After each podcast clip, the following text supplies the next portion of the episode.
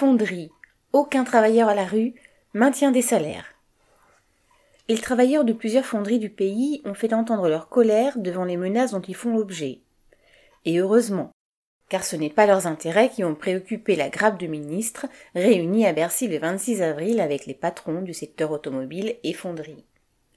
Ces entreprises sont trop nombreuses, trop atomisées, incapables de se diversifier et de se moderniser, selon Bruno Le Maire. Les 29 000 salariés, dont 13 500 travaillant pour le secteur automobile, devraient donc se considérer comme victimes d'une évolution du marché, en particulier de la forte baisse de la fabrication de véhicules diesel, de la mutation des moteurs thermiques vers les moteurs électriques et, parallèlement, de l'inconvénient que représente la pesante fonte dans la recherche de gains de poids. Ils devraient aussi accepter de subir les effets de la pandémie sur les fabrications et les ventes.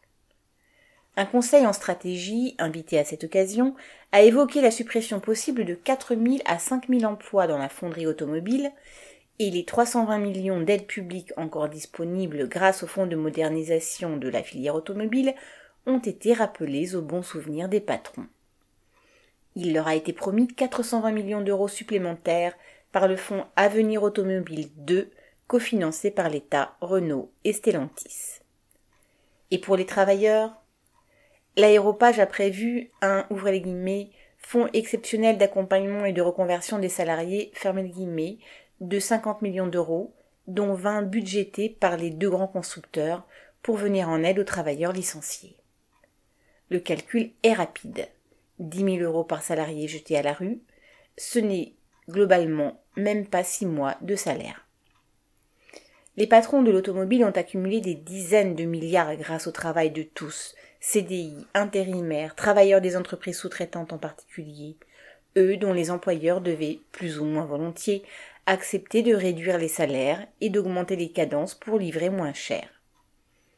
L'évolution du marché, la saturation du parc, la baisse de pouvoir d'achat des familles ouvrières ont depuis vingt ans remis à plat l'industrie automobile.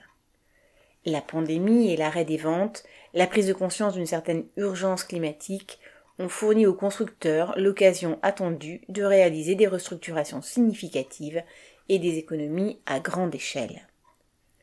L'évolution vers les moteurs électriques n'est qu'un pan de cette stratégie de restructuration.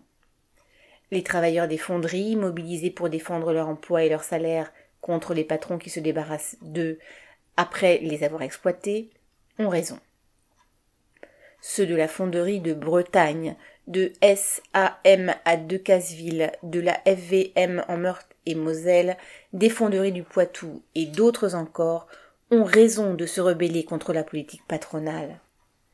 Il y a du travail partout, à commencer par les autres fonderies.